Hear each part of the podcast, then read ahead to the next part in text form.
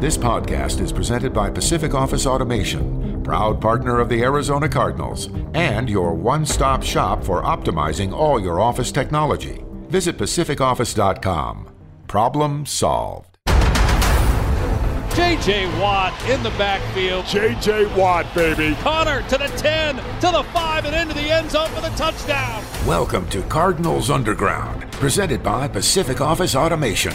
Visit pacific office dot com. Problem solved. Touchdown, Kyler Murray. That defender is in multiple pieces. Oh, that was nasty right there, right? The latest news and notes from the guys who cover the team. Drilled by Simmons. Isaiah Simmons is balling. Bring it on, bring it on. Slammed to the ground by Budabaker. Like a torpedo, he came flying into the backfield. I ain't scared of nobody. Here's Paul Calvisi. Before we get started, does anyone else here, let's do an audio check, does anyone else hear that incessant and infernal banging that's going on? Or is that just in my own head because I have a team of roofers at Casa Calvisi all this week? So the nonstop banging and hammering and sawing and power drills, and it's like it's just embedded in, in my head. So it, consider yourself lucky over there, Darren Urban, that you can just ignore me as we speak here on Cardinals Underground, Danny Sarek, and just the you know the peaceful bliss that is your house and your existence. I'm that you thinking, don't have that. I'm Pound- thinking getting a new roof. That's expensive there, Paul. I'm putting the pounding in a pounding headache right now, and you're just over there without a care in the world. At least he's not yawning. That's right. That's right. Hashtag it can always get worse, and it did last week. So at least that didn't elicit a yawn out of Danny over there. So that's good. Good job. That's good. Not bad. I mean, it's not bad. I mean, I, you know, these things happen, guys. I mean, I was feeling pretty good about my off-season regimen and, and fitness routine until I saw Nick Chubb in the squat rack. And he was he was six hundred seventy-five pounds. Who saw that? Did you see the bar was bending? It's just, come on, man. He's just out there. And and, and, and he, there's like, like those spotters are going to do anything. If six hundred seventy-five pounds goes down. That's a fair point. Those guys on either side are useless. Why are you even doing that? Why do you need to bench that much? Why do you need to see if you can bench that much? That makes no sense to me, besides you want your twelve hours on Twitter. You know why I think he does that? This is just me. Because it provides a reminder to every one eighty, one ninety pound D B that thou shalt not meet me in the open field, that you should make a business decision. When I get to the second level, get out of my way because I squat six seventy-five and I will truck you. And and I was going to say twelve hours on tw- – I mean – We're we're an Arizona okay, Cardinals Darren. podcast, and we're sitting here talking about Nick Chubb. So always got to go into the details. I'm Just sorry. Saying. No, I mean, it's either that or Tom Brady's broadcast contract. I don't know where else you want to go here. Before well, we've we get got into... ten more years before he retires and gets to the broadcast booth. Fair. So that's right. Well, he's coming to town. There's my segue into the schedule. How about that? He, he's coming. Go. Darren, is this going to be the first time Tom Brady has played the Arizona Cardinals in Arizona? No, but it will be the first time he's played in this stadium. Because he there played was one... at Sun Devil Stadium in two thousand four. Gotcha. Okay. All right. I, twenty-three I to, to twelve, that. The Patriots won that game. It... Why I know that number, I don't know. But was that? Am I confusing that with the Packers game? What was the game where there was early September sellout and Dexter Jackson had an interception in the end zone to wrap up the win? Okay, but I was more going to go with the oh, fan the base that but... came to Arizona, and it was about one hundred five yeah. that day, and it was about one hundred thirty-five on those metal bleachers. Yep. And about every single visiting fan that came, it was either Green Bay or New England, was sunstroked. Now, if I recall the New England game, for whatever reason, I feel like it was somewhat overcast, even though it was early in the season. I mean, it's I'm not saying Packer it wasn't fans. warm, but gotcha. The okay. the the sellout, the the the Packer game was hotter than heck. That's the I one that I'm remembering. That. Yeah, that's the uh, okay. That's. As our Jim Almohandro uh, notes, it was the the Tom Brady game was the same game where they retired number forty. Oh, yeah. In honor of Pat Tillman. Yeah. So that was the uh, that was what was notable and remarkable about that game. So the schedule is coming. The full two thousand twenty-two N F L regular season schedule going to be unveiled. It'll be five o'clock Arizona time on Thursday. N F L Network, N F L dot com, A Z Cardinals dot com, all the other platforms. And uh, did you see where Drew's standing on the Red Sea Report, guys? He was asked by Craig Greeloo, all right, so what do you look for as a player? He said, the first thing I look for, this is Drew now, is whether there are any cold games on the schedule, any potential bad weather games. So at least I have one thing in common, a sideline, pencil neck sideline reporter with an N F L player. He said then he looks at where's the bye, where are the division games, what games are in prime time, do you have any primetime games on the road, like in Sunday night or Monday night, you're going to get back in the middle of the night. Uh, so those are some of – what do you guys look at when the schedule comes out? Bye week, and that's probably – that goes first, and divisional games, mostly at the end of the season when it's going to be crunch time for most likely winning the division, making the playoffs. That's what I want to see, right? Like, are we playing the Rams, the forty-niners, the last – to the last three weeks of the season? That's what I'm looking for when those matchups are, and when's the bye week of when the players are going to get the rest, kind of evaluate that part of the season. Um, and, of course, we have the Mexico game. So what's surrounding that in November? Uh, I'll be honest. I'm purely selfish, Paul.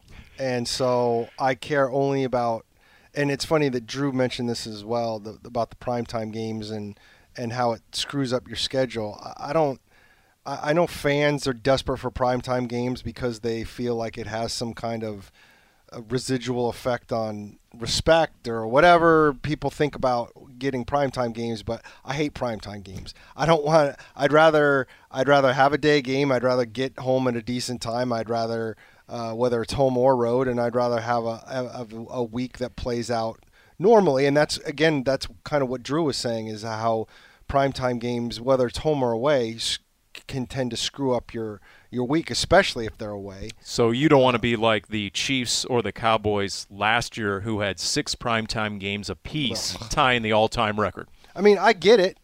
Uh, I think it's safe to say that this team is not going to get six primetime games.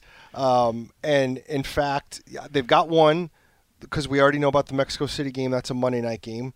Um, That'll be the Monday of Thanksgiving week. Yeah, going into Thanksgiving uh, down in Mexico. Um, they're going to have a Thursday game, and my guess would be the Thursday game would probably be a road game because I feel like they played at home on Thursday last couple of years, so they'll probably do a road Thursday game. I don't see them necessarily getting a Sunday night game. I could be wrong. Um, maybe another Monday night game, but you don't we'll, think we'll even see. As the away team, a Sunday night game, some of their matchups? I, I will say that the schedule does does lend itself.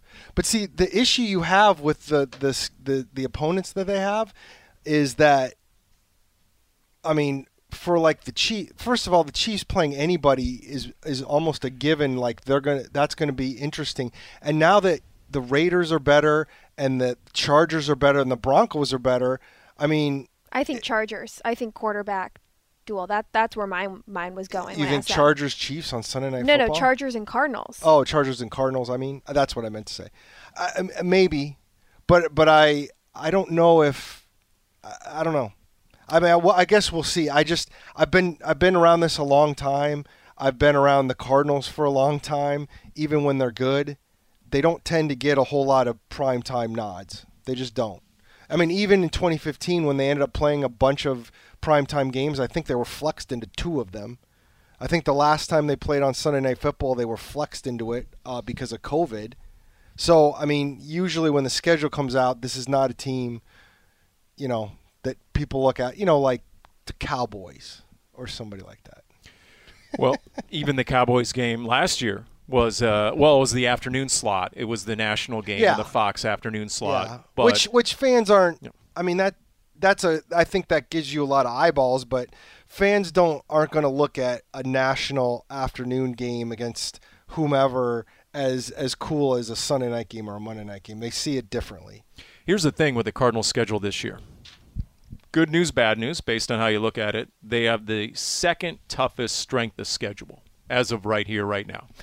Now, usually that metric doesn't hold much water because nope. From year to year, things change enough, and there's always enough new playoff teams from year to year. But as of right now, and then you look, in addition to the strength of schedule, just the marquee opponents and the quarterbacks are going against, whether it's Patrick Mahomes and the Chiefs, whether it's Justin Herbert and the Char- Chargers, obviously Tom Brady and the Buccaneers coming to town.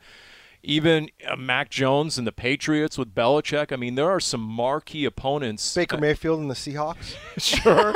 Exactly. That's you know the Raiders and, and and the playoff Raiders made the playoffs for the second time in nineteen years. So you know Russell Wilson and the Broncos are on the schedule. Yep. So there's a lot here that I could see that would have the Cardinals in prime time. I hate to say it, Darren. Not just necessarily because of the Cardinals, no. but because of who they're playing. Well, that's what Danny was saying, and I don't disagree with that possibility. But again, because Tom Brady is Tom Brady, I mean, you can put – I don't know what the rest of the Bucs' opponents look like, but, I mean, it, the Bucs you, – you can only get a team on prime time so many times.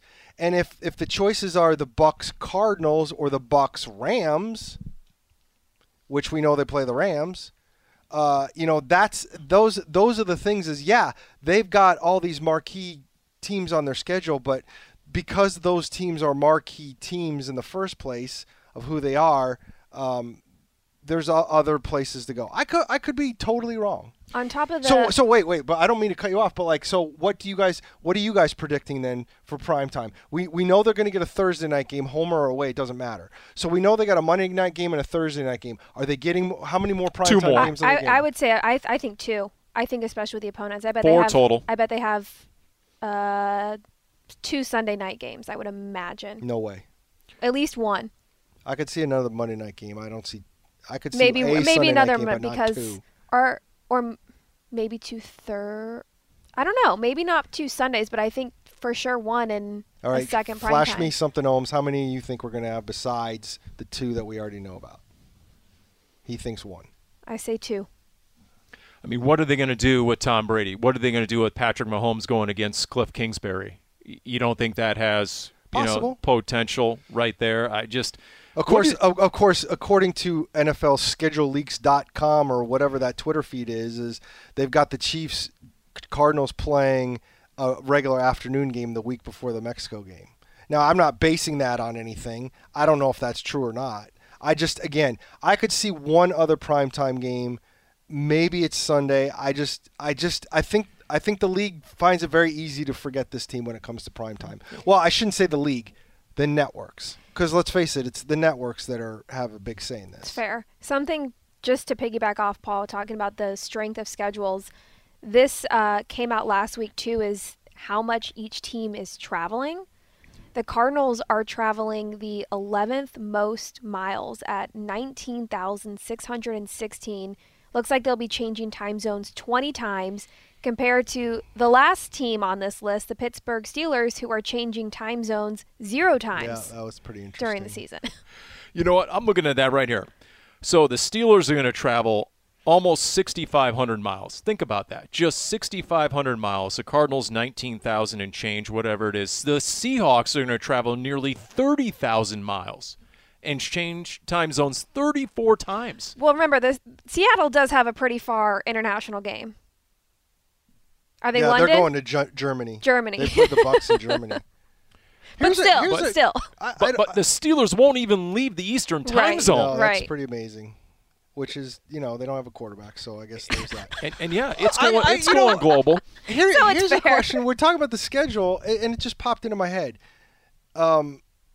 After the draft they had, who who gets more Sunday night games, the Cardinals or the Jets? See, that's oh, gosh. See, you guys you guys talk about that stuff, but again, a New York market with these these marquee draft picks, I could see the network saying I'd rather have the Jets than the Cardinals. But but wouldn't that, to my mind, that would have to be in the first two maybe to four weeks because they're rookies. What what do you really expect? I, I don't know that that would necessarily make them make their decision maybe. on who's getting prime time, especially because it's been the Jets. It's not like they I've have just a history been of over the head so many times with schedule release, and everybody always like, "Oh, we're gonna we're, the Cardinals are gonna have five, six prime time no, games." No. no, they don't. By the way, who was the guy about six weeks ago when they put out the over/unders from Vegas on win totals for two thousand twenty-two? Who cited the Jets at only five wins? And if I could bet, I would bet the Jets at over, and then they had that draft. So I don't know where their win total is now. I don't know if Vegas has adjusted accordingly. I mean, it still goes back to the quarterback. I'm not sure Zach Wilson is all that great, but we'll we'll yeah, see. We'll see. We'll see. Best game on the Cardinals schedule. Which game are you looking forward to the most of any game, any opponent on this schedule? Forget this time slot or I would, when or how. I mean, yeah. To me, how can you not look at where we started with Tom Brady and just the Bucs and Todd Bowles coming back. Now, if B A was still the head coach, that'd be even further verification. But with B A probably on the road trip and Jason Light and all their connections to the Cardinals and half that coaching staff seemingly coached for the Cardinals, I would say that, or the Patrick Mahomes factor. To see, to me, the Chiefs game is the one that really stands out to me because of the Mahomes-Kingsbury thing. I don't, I don't, I don't disagree. I, it's funny that we talk about those two games. I mean, they're both home games. The home schedule this year is tough. Tough, but it's it's very attractive. And once again, is, the Bucs, the Saints, the Chiefs, the Chargers, the Eagles, and the Patriots. In addition to the to the division games, those are the home games. And of well, course, of course, the, the Niners are in Mexico yeah, City. I was going to say, yeah. I mean, I I think you know. After all the struggles that the Cardinals had at home last year, that's it's going to be tough to really ramp up the wins. Um, but in the, at the same time, maybe it's good that you're getting some of these teams at home. But like, it'll be very interesting to see how they handle Patrick Mahomes. It's, I'm going to be interested to see how they handle Tom Brady and um, and those those types of things. I mean, to, obviously the teams are drastically different over the years that they've seen Tom Brady, but I mean, the couple times they've played Tom Brady, he hasn't been great. In two thousand four, they were okay. Now, that was before Tom Brady became Tom Brady. That was more of like game manager Tom Brady. But in twenty twelve, I'm going to say Cardinals messed them up up there in New England. Yeah, absolutely. Of course, Chiefs and Bucks, but I think I'm excited for Chargers. I think I think that team is exciting That's to watch. One. I think that team is exciting to watch, and I think that will be a really tough matchup as well. Not only, you know, Justin Herbert and his arm, but what they've done on defense too, and how they've kind of molded their team around a, a quarterback on a, a rookie contract, and, you know, maneuvering all that with while they can with the money. So I'm, I'm going to say Chargers. Best road trip, best road venue.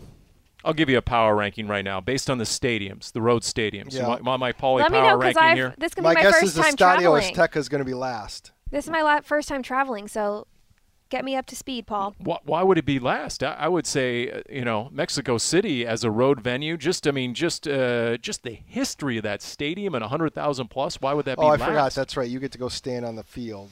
I have to sit in in the stands because they don't really have a press box there.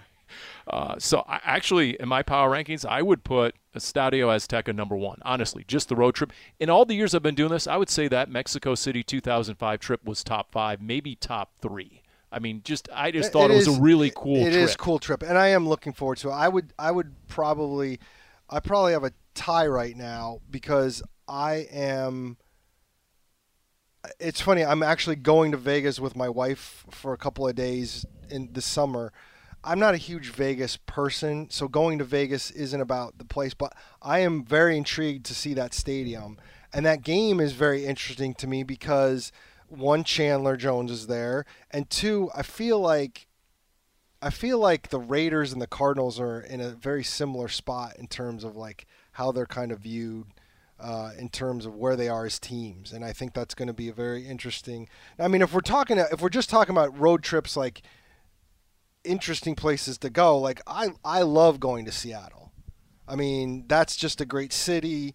Um, I actually love going to Charlotte. Uh, ass- assuming we get to stay downtown near the stadium, that I, I like that city too. Um, but but there's actually some decent places to go. The Denver game is going to be really interesting too because the Broncos always have a good crowd, and now they actually might have a team that's worth cheering for for a little bit. Last time we were in Denver, it was the Peyton Manning game, correct? Correct. Regular season. And and I've never heard an N F L crowd become so silent because Peyton Manning would break the huddle and literally start. Yep. With the hand motions, everyone shut it. I'm about to tee off here. It's like a P G A event, other than the Phoenix Open and hole number sixteen. And that's, the stadium would just become silent, like a golf venue. Yeah. And then he would get into the Omaha, Omaha, and snap the ball and do all the uh, all the audibles Calais and everything. Campbell should have scored. That's right. What, so of those of those, what are you looking forward to for, as somebody who doesn't travel? In terms of the city or yes, stadium, both, both. Well, I've been to the Rams Stadium in L A. Yeah. Uh, I actually have been to the Raiders Stadium when I went to the Pro Bowl. Okay. And that was pretty cool. Okay. Um, I think just. And you per- did other things in Vegas, I'm sure. No. Uh huh. No. Go ahead. And I proceed. I am excited, I think, for the city to go to Seattle. Yeah. And I think to watch, like, the game and be in the atmosphere, probably Denver. The atmosphere in Seattle is pretty amazing, too. Although it's going to be very interesting to see what that um, what that crowd is going to be like. I mean, I don't know. Not having I don't know team. what what their team's going to look like, but if it's Drew Lock quarterbacking, that's a different. That's a definitely a different vibe. What are you talking about? What who was it? Pete Carroll who just said that Drew Lock would probably be the first quarterback taken if he were drafted this year. Yeah, that's that just talks about this the quarterbacks that were available this year. I don't yeah. know. The Mexico well, trip is going to be interesting, especially I I would assume we would leave on a Saturday because they're going to want to do stuff. Oh, it is. Uh, Olmo is saying it is going to be a Sunday, leaving Sunday for Monday. That is, which the is different than last time. We'll see. You know, the underrated venue on this whole list and this schedule is the Viking Stadium. The Viking Stadium is really cool. No, Viking really, Stadium really is well cool. done. I agree with that. I don't necessarily selfishly, enjoy though, Minneapolis. I was going to say selfishly, uh, can that game be early on? Well, you're indoors, so it doesn't really matter. Oh, it is. Oh, okay. Yeah. Then I don't care. I thought you were talking about like walking, walking the city. Is yeah. that you know you can still walk yeah. the city, and it's like the uh, it's like the hamster trail. They have all those tubes you walk around in when it's twenty below. You don't actually have to go outside. That's the great way. twenty below, Minneapolis that sounds is miserable. Well, that was the nineteen ninety-nine playoff game, ninety-eight season. The second, yep. uh, it was legitimately twenty below, and I'll never forget the plane landing and looking outside, and the guys are uh, unloading all the Cardinals gear and everything, and there was a dude wearing shorts. And the wind chill was twenty below. I go, that is a Minneapolis native. Were you work? Were you doing something? I was on then? Channel Five. I oh, was with oh, Channel Five. We were on the back. We were on the back of okay. the uh, team plane in that one. I go, that dude. Literally on game day, the news desk told us, "Can you go get some flavor? What they call flavor? Go get some atmosphere shots of the Vikings fans tailgating." And Ricky Bogran, Ricky B, I love Ricky, longtime photographer over at Channel Five, Channel Three, and we got about across the street from the Metrodome. And he started shaking as an Arizona native. I, I can't make it. I can't make it. And he turned around and we went back in the dome because it was twenty below. It was insanely cold. And there were people out there just tailgating, the, the locals. Uh, much respect for those folks uh, yeah, dealing Vikings, with that. The stadium's indoors, so you're not going to have to worry about Great. That. Great. Yeah, so th that's all good uh, on that front. And, by the way, you will enjoy Seattle, although I will say – the last place Seahawks got booed by the twelves last year when the Cardinals and Colt McCoy went up there. That's true. And that was one of the big takeaways from last season. They've been booed a few times when the I Cardinals mean, are up there. I mean, the, the locals, the twelves, turned on the home team. And uh, Coach Double Rainbow, he was a little shaken. That was the press conference afterwards where he looked really shaken. They just lost to Colt McCoy.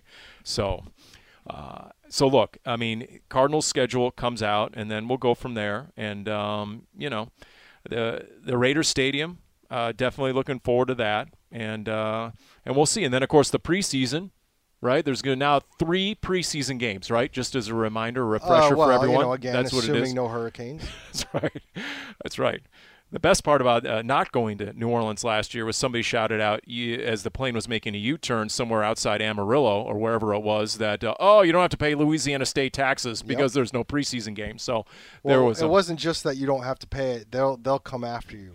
Yes. They're one of those states that will absolutely come after you. By the way, speaking of states and, and the whole Dallas thing, uh, Danny, can I get a comment on the mayor of no. Dallas saying that if there is an expansion in the N F L in the near future, Dallas is deserving of a second N F L team? That is so silly to me.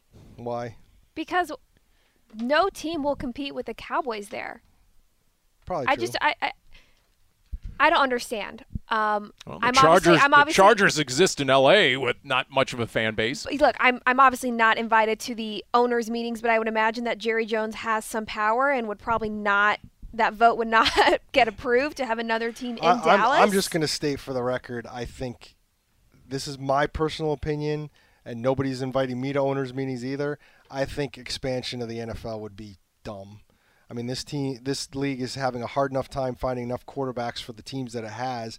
If you grow it by more, I, I don't, I don't get it. I, I understand it's money related, um, but I, I do not like the idea of expansion. But that's just me. Well, until they float out there a five billion dollar expansion fee, maybe, which is split between the thirty-two other owners, and that could be enticing. We'll see. We'll see. They look. The game's going global. what does that mean? How does that figure into expansion? Most seem to think these days you're not going to have a team in London or anywhere else, but you will have a series of games in these international locations, and then they'll be able to sell a package of tickets to the locals. For example, what is now three or four games in London might became become a full-blown eight games in London, and then the I locals think, can buy a season ticket package. I do think eventually the seventeenth game, and I think we're trending towards eighteen at some point, but I do think eventually the seventeenth game becomes a neutral site game for every team in the league every year. That's what I think is going to happen. Off the top of my head, I mean, what what major cities in the States would need an expansion team? Who's kind of missing one? Well, again, I don't know if you can even go there. Jacksonville never struck me as a place that needed an N F L team, but here we are. So I I'd mean, agree with that. I'd rather move Jacksonville and relocate Jacksonville to a deserving, worthy, legitimate N F L market than expand the N F L. I mean, right, but but, but where's, I, I the, where's the N F L market? Where where's the hole? Go well, back to Saint Louis. I mean, yeah, you, you've got Saint Louis. Um, uh, beyond that, I, I don't know if there's many other places, but you just never know with with the N F L. I mean, and and. There's been times when they've had only one extra team. Was it Houston that came in by itself? I honestly don't remember. There was there was a there was a time when the, the N F L actually had an odd number of teams, because that is why the Cardinals had the dreaded week one bye in two thousand one uh, and didn't play the weekend before nine eleven, was because the Cardinals actually were off that weekend uh, because there was an odd number of teams. So, I mean, it's It's it's not unheard of to add one team either, but I you know I, I don't know if Saint Louis is getting a team anytime soon now that they've been suing the N F L and all that stuff. So we'll my see. friends uh, from college who live in Saint Louis would sure love a team, because not a single one of them stayed a Rams fan, and not a single one of them moved over to the Chiefs. I, it always cracks me up, and I, I know I'm getting far off topic, but it's a podcast. That's what we do. Um, It always cracks me up that Saint Louis gets so angry about the Rams getting stolen from them when the Rams came from L A. So, like, didn't they steal the Rams in the first place? Yes. And and, and you can make yeah. the argument, okay, the Arizona stole the Cardinals, except the Cardinals came from Chicago. You didn't have them. You took them from Chicago. And you didn't take them. I mean, obviously these owners want to move, but I don't know. Food for thought. Yeah. Well, look, the game is, is definitely going global. You see the N B A is going to play a preseason game in Abu Dhabi. I mean, it, okay. And then you see this one. I, I marked this one down. Uh, according to Front Office Sports, Chris Paul, Larry Fitzgerald, and Kelvin Beecham are all investing in the world's most popular cricket league. They're now minority owners. Is that Chris Paul, the Commanders? Uh, of, a, of a team. That is important to note. Of a team in India. That is a cricket franchise in India that's worth over a billion dollars. That's how big cricket is in parts of the world. And Larry Fitzgerald and Kelvin Beecham are among the minority owners. Well, as long as you brought it up, Paul, our uh, our crew that just went down to Mexico for the draft ate crickets while they were down there. So that may be something we partake in. Chocolate covered? Uh, no, they were, I think they were deep fried. Deep fried. I would try that. Once. I'd try that once. How about the cow's tongue? But you know what? Actually, I, I take that back. I don't know about cow's tongue. I feel like I would almost try anything once just to try it, but I don't know about cow's tongue. It Why was would described I... to me as looking exactly like a cow's tongue would, and there's just no way I'm trying that. Yeah, I, the texture I don't think I could get behind. I, I don't think I'm doing crickets either. I mean, I, oh, I, I could do a cricket. Why am I why? eating something what's that the, I'm chasing out of the, the backyard? What's the upside? What's the upside? It would be good just to see what it tastes like. I don't know your eating habits, Danny, but my guess is you have found many, many, many things in your life that already taste good. Why do you need something else, like a bug? You don't have, like, you just don't want to try it just to try it? No. Just to say you've really. tried a cricket? I mean, if somebody wants to pay me, maybe. I'll pay you. This seems like a good time to interject with the N F L dot com uh, article that's out, and here's the headline. The way too early win total projections for every team. By Ew. analytics expert Cynthia Freeland, hashtag game theory is what they threw up there. The way too early win total projections for every team. The Rams, as we look at the N F C West, are Let projected me guess, to win. eleven and a half, no, eleven point five. Usually the win total things are a lot lower than you'd think, and they're a lot closer than you'd think. Cardinals are actually projected to finish third in the division. The Niners uh, have nine point six wins, the Cardinals nine point one wins, and then the last place Seahawks five point six wins. Usually, that's projection. Usually with projected win totals, I'd be. Do you have the whole league there? I do not. I, I usually with those, like, because you're you're always going to have a team that usually does really well, but the projected win totals never. They they never. It's it's always a lot more clumpier. Like, I bet you there's probably nobody in the league that they project to have more than thirteen wins, and there's always a chance that that's going to happen, but. It, it it always is always a little bit lower than that, but it'll, it'll be interesting. The, I did look up the Vegas over-under. The most popular for the Cardinals is nine and a half, and according to this Game Theory Analytics, the Cardinals are projected to have nine point one wins. So that's your neighborhood right now, right around nine wins for the Cardinals next season. And when you look at the strength of schedule once again, and you see they're playing the A F C West, and then teams like the Patriots and the Eagles, playoff teams. Then you realize, and you don't okay, have DeAndre Hopkins the first six games. First six games. I mean, we didn't even mention that. You know, the first thing, in addition to whether you have a cold weather game and where's the bye and how many primetime games, who are the first six opponents? That's probably the first thing we should all look at Thursday at five o'clock is how do the Cardinals stack up against the first six teams and who exactly are they playing minus D-Hop, right? A I lot of scary fair. defenses in the A F C West, too. Yeah, that's true. But, but again... That's that's the league, and and I, I think the way this team is now set up with what we saw in terms of what they decided to do in free agency and the draft and, and those sorts of things, I mean, this team is going to have to score to win, but that's every team. You know, somebody – I saw something the other day which I completely agree with, and I think I brought it up before. Like, we can talk about building these great defenses and everything, but, like, if if you're playing the Chiefs – or you're playing the Bucks when they're rolling, or you're playing they don't play them, but if you're playing the Bills, I don't care how good your defense is. If your if your offense isn't capable of scoring thirty points, you're probably going to lose. That's my feeling on and it. And if your defense doesn't believe in your offense, yeah. then look out. I know we've talked about that. We've before. talked about this, and I think it happened in the playoff game.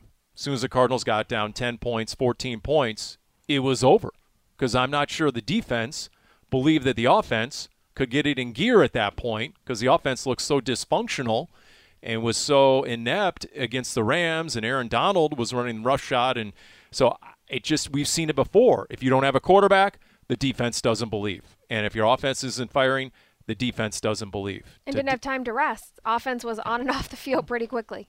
In fact, last Friday, there was a segment on Good Morning Football. Did you guys see this? And here was the question, and I quote, "How concerned are you for the Cardinals?" This is in the aftermath of the D-Hop suspension, and they're trying to calculate, all right, what is the impact going to be on the Cardinals, and, you know, to what degree should the boxers be bunging right now if you're in that Cardinals locker room? And here's a few of the answers because I, I rewound it, and I just uh, I, I just jotted down a few of the quotes. Torrey Smith was the player guest, two-time Super Bowl champion receiver Torrey Smith. Quote, "I'm not concerned at all. This team has been on a tear at the beginning of seasons."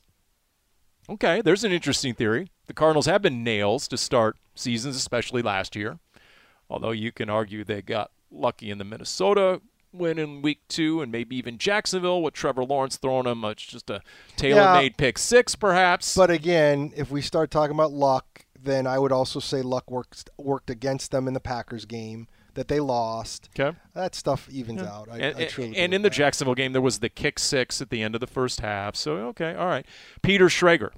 "I'm really concerned. I think it's a huge deal. D-Hop is amazing, and it's more than a quarter of the season." And then Tom Pelissero weighed in and said, "What happened to Kyler's productivity without D-Hop?" And it was sort of a rhetorical question. They threw up a graphic, the before and the after, and Kyler's numbers and his productivity and the touchdown-to-interception ratio and everything else and his passer rating, which obviously nosedived without D-Hop. So I thought that was an interesting question. How concerned are you for the Cardinals in the wake of the six-game suspension? I'm not going to say I'm not concerned because we all know how much D-Hop means to this team and makes this team better just being on the field. And I've said this before, I have a different expectation and a different standard for how this offense is going to work, because they now have a heads up that they are going to be without D-Hop for the first six weeks, as opposed to last season when it happened in the middle of the season, he kind of came back, then got hurt again, and it was just kind of figuring it out, which during the week is already so crammed of how much time you have to install things and, you know, really up the chemistry with all these players. So now that they know what is coming and they have time to work around that and build chemistry, and the Cardinals brought in a player who already has chemistry, not just from the past with Kyler Murray and Hollywood Brown, somebody who was training with Kyler in Dallas this offseason. I have different expectations and different standards for how this offense will operate without DeAndre Hopkins on the field. I would agree with that. You have to have a different offense. If you're going to come out and try and run the same offense that you would with D-Hop, then it's not going to work. That was proven out over the last six weeks of last season. You need a different offensive identity without DeAndre Hopkins.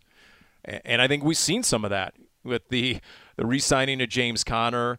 And with the tight ends, I think the Cardinals realize, yeah, they better evolve. I bring this up, and I think it's apt. Sean McVay, without Robert Woods, tried to run that same ten personnel offense where they led the league in ten personnel, four wide receivers. And they lost three in a row, including the Cardinals' beatdown of them in week four. And McVay said, you know what? This isn't going to work. We don't have the same type of talent in the receiver room, minus, and this is before O B J was up and running and, and really up to speed. And so he said, you know what, we're going back to the Todd Gurley offense. We're going to be much more balanced. We're going to use our running backs a lot more. We're going to go between the tackles. And look at what happened to the Rams. They took off. And so I think there's something to be learned there for the Cardinals. If it's a copycat league, you need to look at the Rams last year and how they evolved things. Now, is it going to be the exact same offense McVay was running? No. But I do believe that you will see a lot more twelve personnel. Dare I say thirteen personnel if Max Williams is available the first six games of the season. No way. You could. Absolutely. Kliff Kingsbury. So you didn't believe in him no, when he said he doesn't want to do it? Okay. Totally sandbagging. It's like Larry on the golf course, completely sandbagging when he said that. If those three tight ends are available, there will be packages. There will be blood with those three tight ends. I, I, I honestly I'm gonna take believe that. that. Absolutely, we'll see. I'll take that bet. And what's interesting is Drew Stanton on the Red Sea Report this week, I caught a little bit of it. And here is his quote. When the Arizona offense bogged down last season, it's when the Cardinals couldn't run the ball. That was according to Drew, when they were no longer a balanced offense. Now, was that because of the fact that D-Hop wasn't commanding as much attention and defenses were able to put another player in the box? I'm not sure. Didn't get into the X's and O's of it. But Drew did go on to say that the tight ends, I'm quoting loosely now, the tight ends allow the Cardinals that much more versatility in the play calling and much more versatility than when you have four receivers on the field, because with the tight ends on the field, you're not showing your hand as much.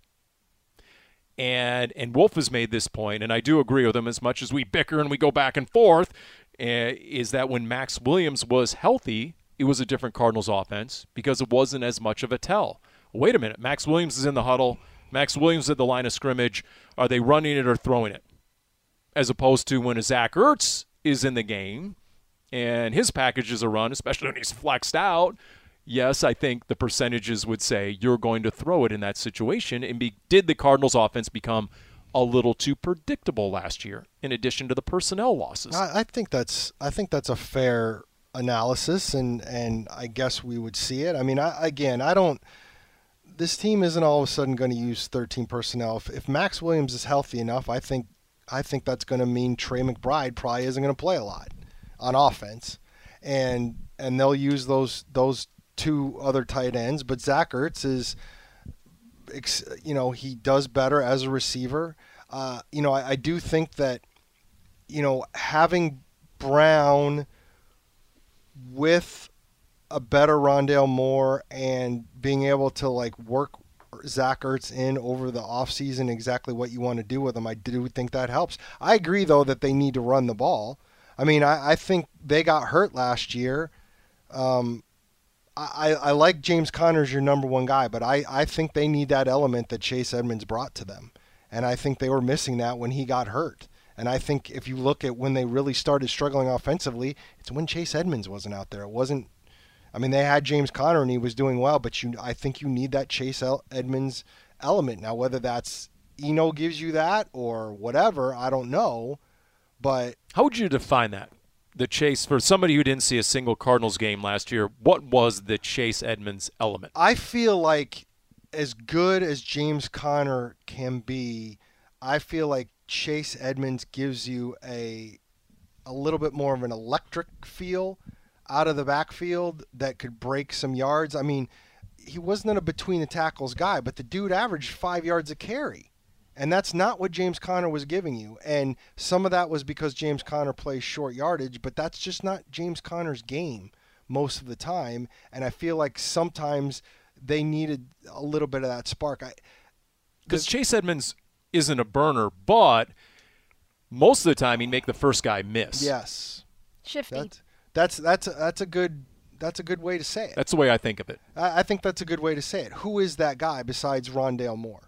I don't know if they have a lot of guys like that besides Rondale Moore. I haven't seen Hollywood Brown enough to know if he can be that guy, but Rondale Moore can do that in space, but but who else are we talking about? It's not D-Hop can I I shouldn't say that. D-Hop can do that. I mean, we've seen him make guys miss with a, but the problem with D-Hop is he'd make a guy miss and he'll get another five yards out of it. It's usually not another twenty percent. You know what I'm saying? Right. So, you know, sometimes I think that's, to me, that's part of it. You know, the other thing I think of too, and, and this, like if you're going to say, okay, uh, how concerned are you for the Cardinals this coming year? I would say one, if one, if one is D-Hop, one B, I would say, can you stop the run? That's what I'm looking at right now, especially in your division. Does Kyle Shanahan make you stop the run? Absolutely. Look at the Rams and how they went to more of a run game. Look at what the Seahawks are doing right now, drafting the two offensive tackles, two rookies who are probably going to start, and then loading up on running backs, not just re-signing Rashad Penny, but Kenneth Walker, a high draft pick out of Michigan State. To me, if you're saying what's an under-the-radar concern that I would have with the Cardinals, it would be their ability to stop the run because they did not go with either a big defensive tackle in free agency or the draft. And I'm just wondering, for a team that allowed one hundred fifty plus rushing yards six times last year, it was very inconsistent. I'll just say that, the run defense. And so uh, that is one big question I have going into this season and going into training camp, and what's going to happen between now and training camp in terms of a time-time sign at the defensive tackle position. I think in, in general that front seven on, on the defense is how much better off are you now than you were a couple of weeks, a couple of months ago. And I don't know that yet. We got to wait till these players get out on the field and start seeing that, seeing what these rookies in the third round, Cameron Thomas, Myjai Sanders, as those outside linebackers, how disruptive can they be? And, you know, nose tackles, you're right, defensive tackles, like how, how much can they really stop the run and, and stuff that inside?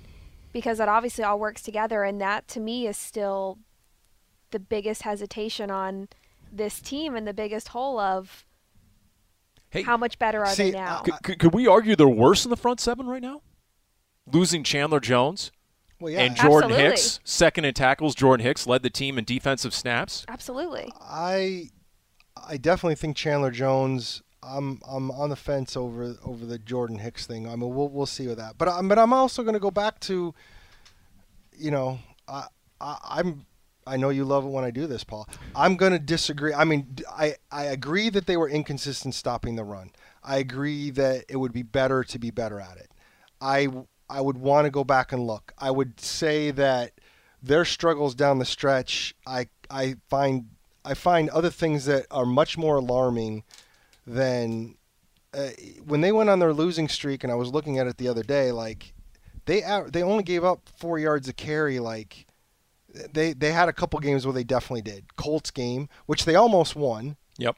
Um, uh, the not the Cowboys game. The Seahawks game obviously was bad. That last game, yep. Over but two hundred again, yards rushing in that one. But the Cardinals, I, the intensity there in that final game was. And I agree. And and I also I just I would I would want to go back and look at those losses. I would still say that if you are able.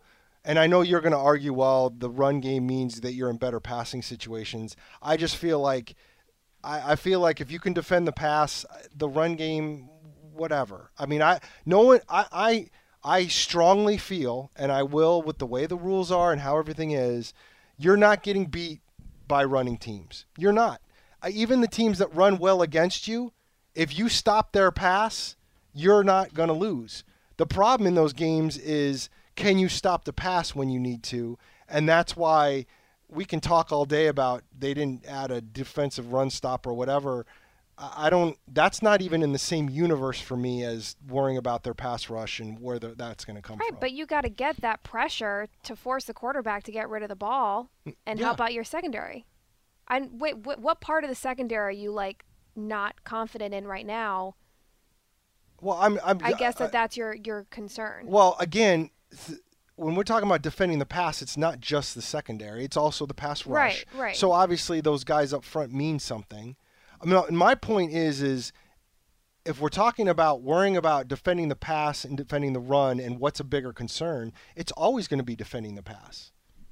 You're just well, saying as a whole. Okay, I see. Yeah. I got you now. If, if you look at starting with the loss to the Rams on Monday night, okay, that's when the big plays became a big problem. Yep. There were three plays in that game of forty-plus yards. Vance Joseph cited this. And until that point in the season, there were three plays of forty-plus yards right. allowed. So could you argue that all of a sudden the defenses uh, became prone, the Cardinals' defense became prone to giving up the big play? Was that the biggest problem down the stretch? You could. In that Colts loss, I'm just taking a quick look at some of the box scores. Cardinals' defense allowed five plays of twenty-plus yards in that game. However, I will say the only game the Cardinals won down the stretch was against Dallas, and they stuffed and stifled the Dallas run game. seventeen carries for forty-five yards. They gave up two point six yards well, a carry, and they made him one-dimensional. And even though Dak had three touchdown passes, zero picks, the Cowboys lost. No, and, and I but but why else did they win that game? They won that game because they were more efficient offensively in that game than they had been in any of those other games. I mean, if Tweezy's going to catch two touchdown passes, you're probably going to be in okay shape, even if you don't have D-Hop. And and again, I go back, you know, it's all got to work together. And it goes back to what I was saying earlier. We can talk about the defense. If this offense doesn't perform like it's supposed to, and I said this all offseason before twenty twenty, and I said it all offseason last year, and I'm going to say it again this year. This team is built that it's got to be offense first. We can sit here and say defense, defense, defense, defense, defense. If this team doesn't perform like it's supposed to offensively, it's not winning. And I would say that's most teams in the N F L right now. You can you can get good defensive players, and there are going to be teams that have good defensive games. But you aren't, in my opinion, you are not going and winning Super Bowls if you're saying our team's built on defense and our offense just has to manage the game. You're not winning. And I'm not going to argue that, not in today's no. game. I'm just saying if your run defense is a liability to that degree, for example, without adding to your defensive line for the most part in the offseason, missing your play caller on defense and your middle linebacker, basically the brains of the defense, and Jordan Hicks. I mean, Zaven Collins right now, completely unproven. Yeah, uh, in that role. That's not has true. All the talent in the true. World. I mean, you know. But, but defensive line, okay, J J. Watt got hurt. I think that was a big deal. But agreed. This defensive line, the the one that struggled down the stretch and the one that we're talking about possibly going into the season with, it's it's no different than the one that was playing well at the beginning of last season. Jordan Phillips didn't do jack last year, so what what are we talking about? Corey Peters? Is right. it did he make that much of a difference? Well, yeah, I, I guess I'm talking. I guess I'm talking more the run defense in general, minus Chandler Jones. My, you know, teams had to put that much more attention to Chandler Jones. Maybe. So, but you if know, you're running the ball, you're no. you weren't worried about Chandler Jones. Like during on run plays, you're not giving extra attention to Chandler Jones. You're giving him extra attention on pass rushes. Now you can. I, I think it's a fair point when you talk about Hicks, and I'm I'm interested to see how that goes. And I think Jordan Hicks played solid football last year, but Jordan Hicks wasn't uh, Bobby Wagner.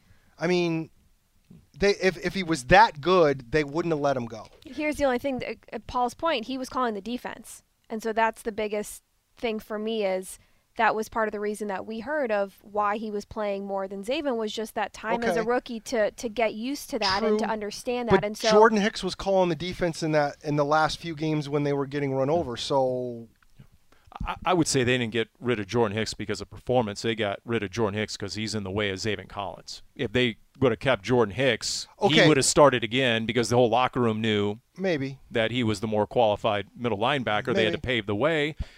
You know, and it's hard to disagree with fans who cited, well, down the stretch when Jordan Hicks wasn't in there, you saw Tanner Vallejo and Joe Walker before you saw Zaven Collins. No, and that's and so it just contributes is, to fair.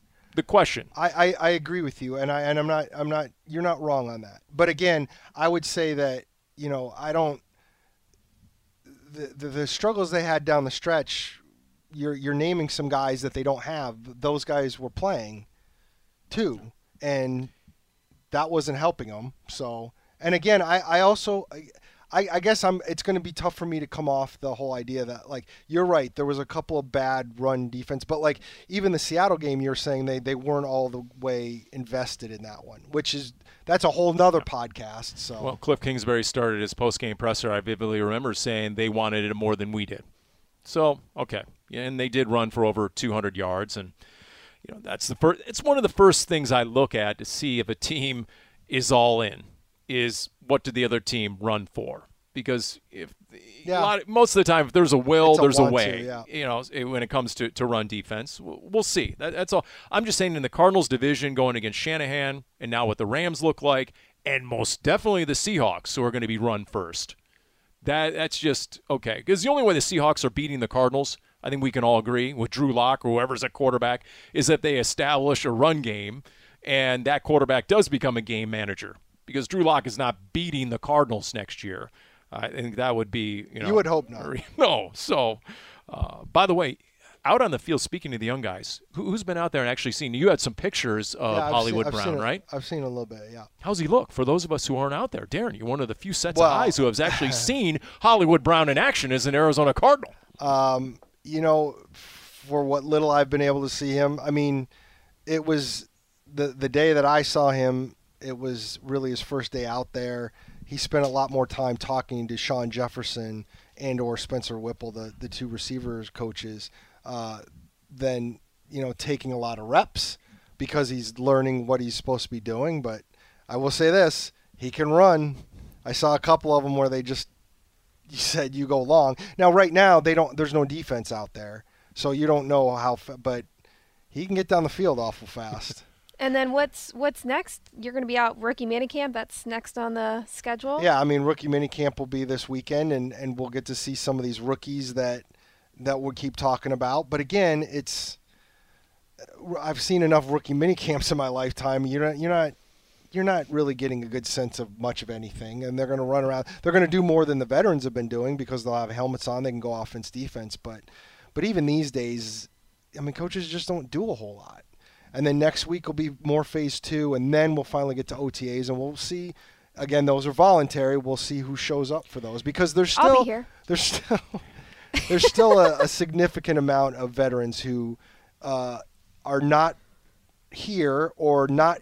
Participating on the field stuff. They've got there's a handful of veterans that are here every day working out on their own but aren't out there on the field. And again, nothing wrong with that. That's that's what the rules say, so we'll kind of see how it plays out. The only answer you can get from a rookie minicamp is who doesn't belong. That's true. That's the only you you can tell. Like yep. Some of the small school guys, or maybe there was a courtesy invite because somebody knew somebody or whatever. You're not sure exactly how this guy ended up on an N F L field. Maybe it's just bodies. They need numbers. And you're like, oh, boy, yeah, that guy's not qualified. Uh, see ya. You know, now the guys who do look good, okay, but they look good in a rookie minicamp.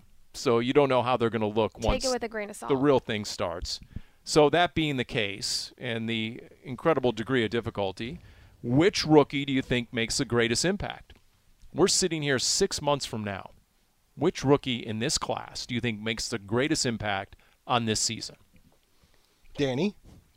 I will have to say Cameron Thomas or Myjai Sanders, and I don't know between the two yet. And the reason I say that over tight end Trey McBride is because if Max Williams is able to make a full recovery and be on the field with Zach Ertz, I can imagine him getting – all of that playing time over Trey McBride.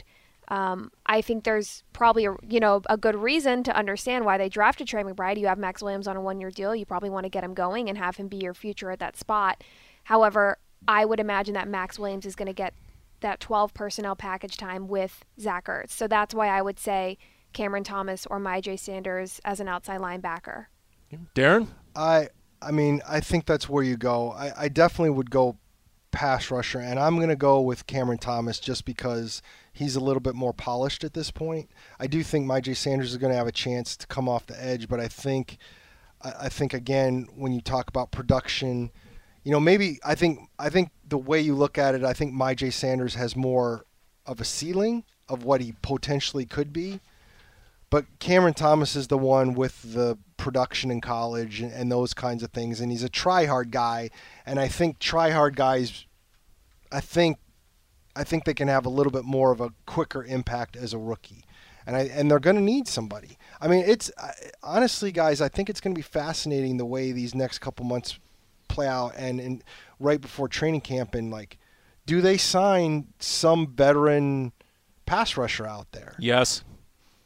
I think I think there's a good chance of it. I don't know who it's going to be, um, or what they might be looking for, and if it's not going to be till the end. I mean, the thing is, is at this point, it's unlikely you sign a veteran until you get to training camp, because the veterans really have no interest in taking part in any of this offseason stuff, and they know there's going to be a market for them, so they might as well wait for training camp.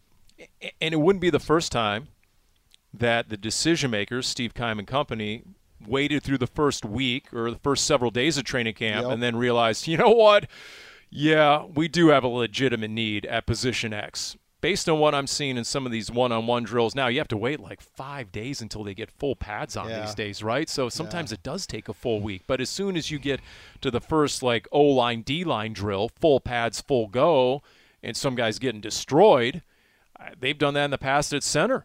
They've done that in the past at certain O-line positions, like, oh, boy, yeah, he's not going to hold up on our well, this offensive line. We better go get a vet. It's funny that you bring that up, because the news got out there that they had Billy Price, the the uh, free agent center, in for a visit, who played, who started all season last year with the Giants.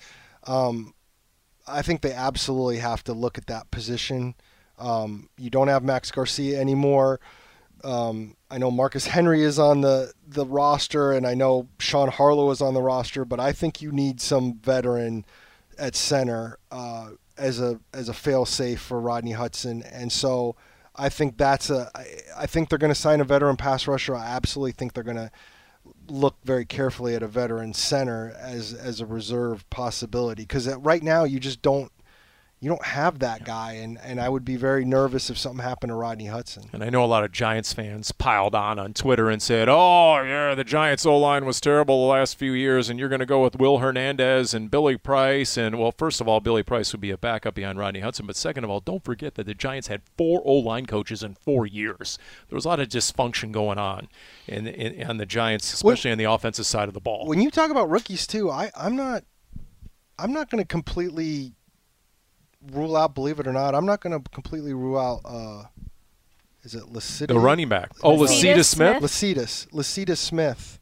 And, uh, you know, I just, I think there's opportunity there. And, and I think, you know, that's, that's a position that maybe be able to make some moves. I, I don't think they want Josh Jones playing center or a guard. Nope. Um, I think it's going to be Will Hernandez in the end, because he's got the experience and he's got the connection with Sean Kugler, but, Uh, you know, I, I Marquise Hayes, maybe, but I, I I'm just saying Smith because he's a, they picked him earlier, and, and I would think that they would have more hope for him at this point. It's funny because that last day of the draft, like, you look at your draft picks and you're thinking, okay, you have your high draft picks, which are Sanders and Thomas and McBride. Oh, by the way, none of them are first-round picks. And then you had your later picks because there's this big group, and you're always looking at, uh, you know, Ingram and Smith especially, and but except those aren't your fourth and fifth round picks, those are sixth round picks, and you it does matter where they get picked, because if this was a normal draft and your team had all at least one pick in every round, you wouldn't be thinking as much of Ingram or Smith because they're sixth rounders, but because they were the next guys picked, right, you you view them a little bit differently. See, I- I view Keontae Ingram just as similar to the edge rusher position. You have a need for a backup running back. And is it going to be Jonathan Ward? Is it going to be Eno Benjamin? I mean, I, Jalen I think, Samuels. Yeah, so that that's completely undecided. I, I would agree with that. I, I see opportunity there for Akeonta Ingram, who's an older guy who just spent three years at yeah. Texas and a year at U S C and is considered an every down back with size, six foot two twenty or so. And, you know, if he's going to be reliable in pass protection and blitz pickup so they can trust him to be on the field, running back historically I, is a position where a rookie can come in and play right away. I saw a fascinating, and I know you love the analytics, Paul. Mm. I saw a fascinating, um, a, uh, a fascinating chart, I guess, analytics chart that basically showed that since, I think it was twenty twelve, there is analytically the only difference between running backs picked anywhere in the draft legitimately is what they get paid. Wow. They, wow. It's provable. I mean, obviously there's outliers and, and Derrick Henry's been good and everything, but basically if you look at all running backs as a whole, the only difference if you take a running back in the first or second round compared to maybe the sixth or seventh round or late, you know, later in the draft is the amount of money they get paid. Because production-wise, it's not enough to want to draft a running back early. And I, I think that when you talk about teams that draft running backs, I mean, I, I think with the analytics department this team has right now and the way Steve Keim looks at stuff, I don't think this team will ever draft a running back high ever again, because again it makes no sense the way the way they produce and the way you can find them and the way you can plug them in. I just don't see it happening.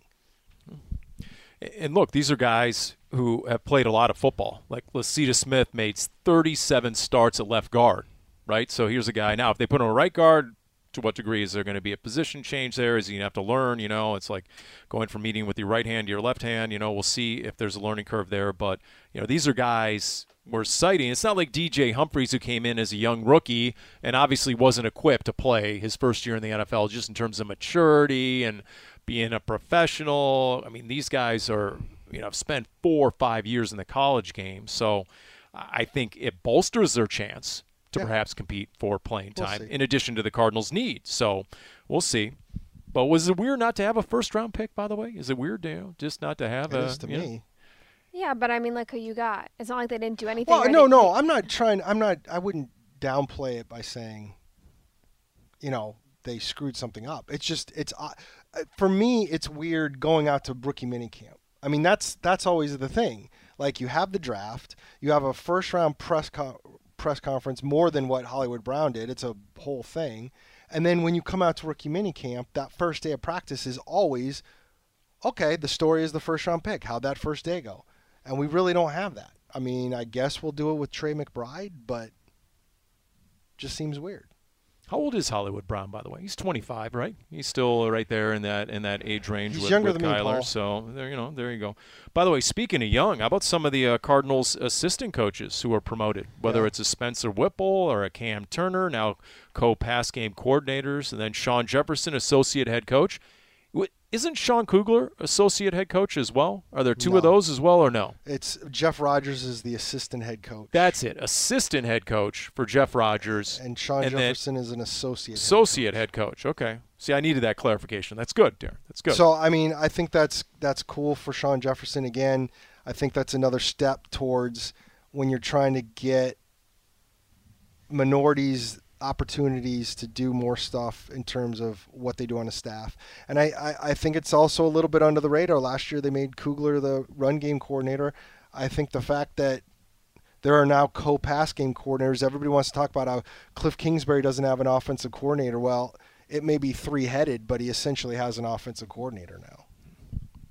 And by the way, you know, Spencer Whipple, the play caller in that Cleveland game, That, nope. that's still one of the highlights of the year, and the way the Cardinals' offense functioned when Kliff Kingsbury is out with COVID and couldn't even sit there and watch the game because he's like, I, I need to be doing something. I can't just sit here like a fan. I, and then he started breaking down film of the Cardinals' next opponent while they're actually playing against Cleveland in that, and one of the bigger wins of the year. So, uh, you know, that, w- that was interesting. Um, so what else uh, – and I'm looking here at what else we uh, need to cover on uh, this edition of Cardinals Feels Underground. Feels like it's been a big one. I think we probably need to wrap this up. Danny needs to go visit video stuff. oh, here's what I had. This is what I had to duck in.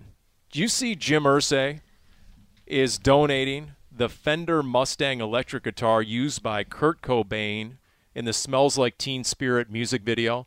He's a huge guitar collector, and he has one of the most desirable guitars of all time. And so he's donating it to uh, a mental health awareness campaign to raise money. They're going to auction it off. He said, by the way, I don't plan on losing that guitar. The opening bid I've already made at two million dollars. Jim Irsay, the Colts owner. Jeez. But, it'd be nice to have that kind of money. But they, uh, and by the way, I guess Kurt Cobain's family and all that supported the move, and they threw other items in from the Cobain uh, estate into the auction block, et cetera. So there you go. The iconic. Are you familiar with that video, Danny, by the way? The mm-hmm. Smells Like Teen Spirit? I know the song, but I'm not familiar with the video. I'm sorry. She's got bowling on her mind right now. She's got to go bowling. Not sure if I should. Uh, uh, by the way, Hollywood Brown's going to be twenty-five next month on June fourth. That is the answer to that question. So, same age as Danny. So. Thank you. You think so? I don't. Do know I look twenty-five? You do to me. Cool. Thank you. I'll I'm par- I'm partially offended that you haven't seen the Kurt Cobain video. So there'll be no platitudes coming from yours truly, as we wrap up this edition of Cardinals Underground, brought to you by Pacific Office Automation. It's deflating.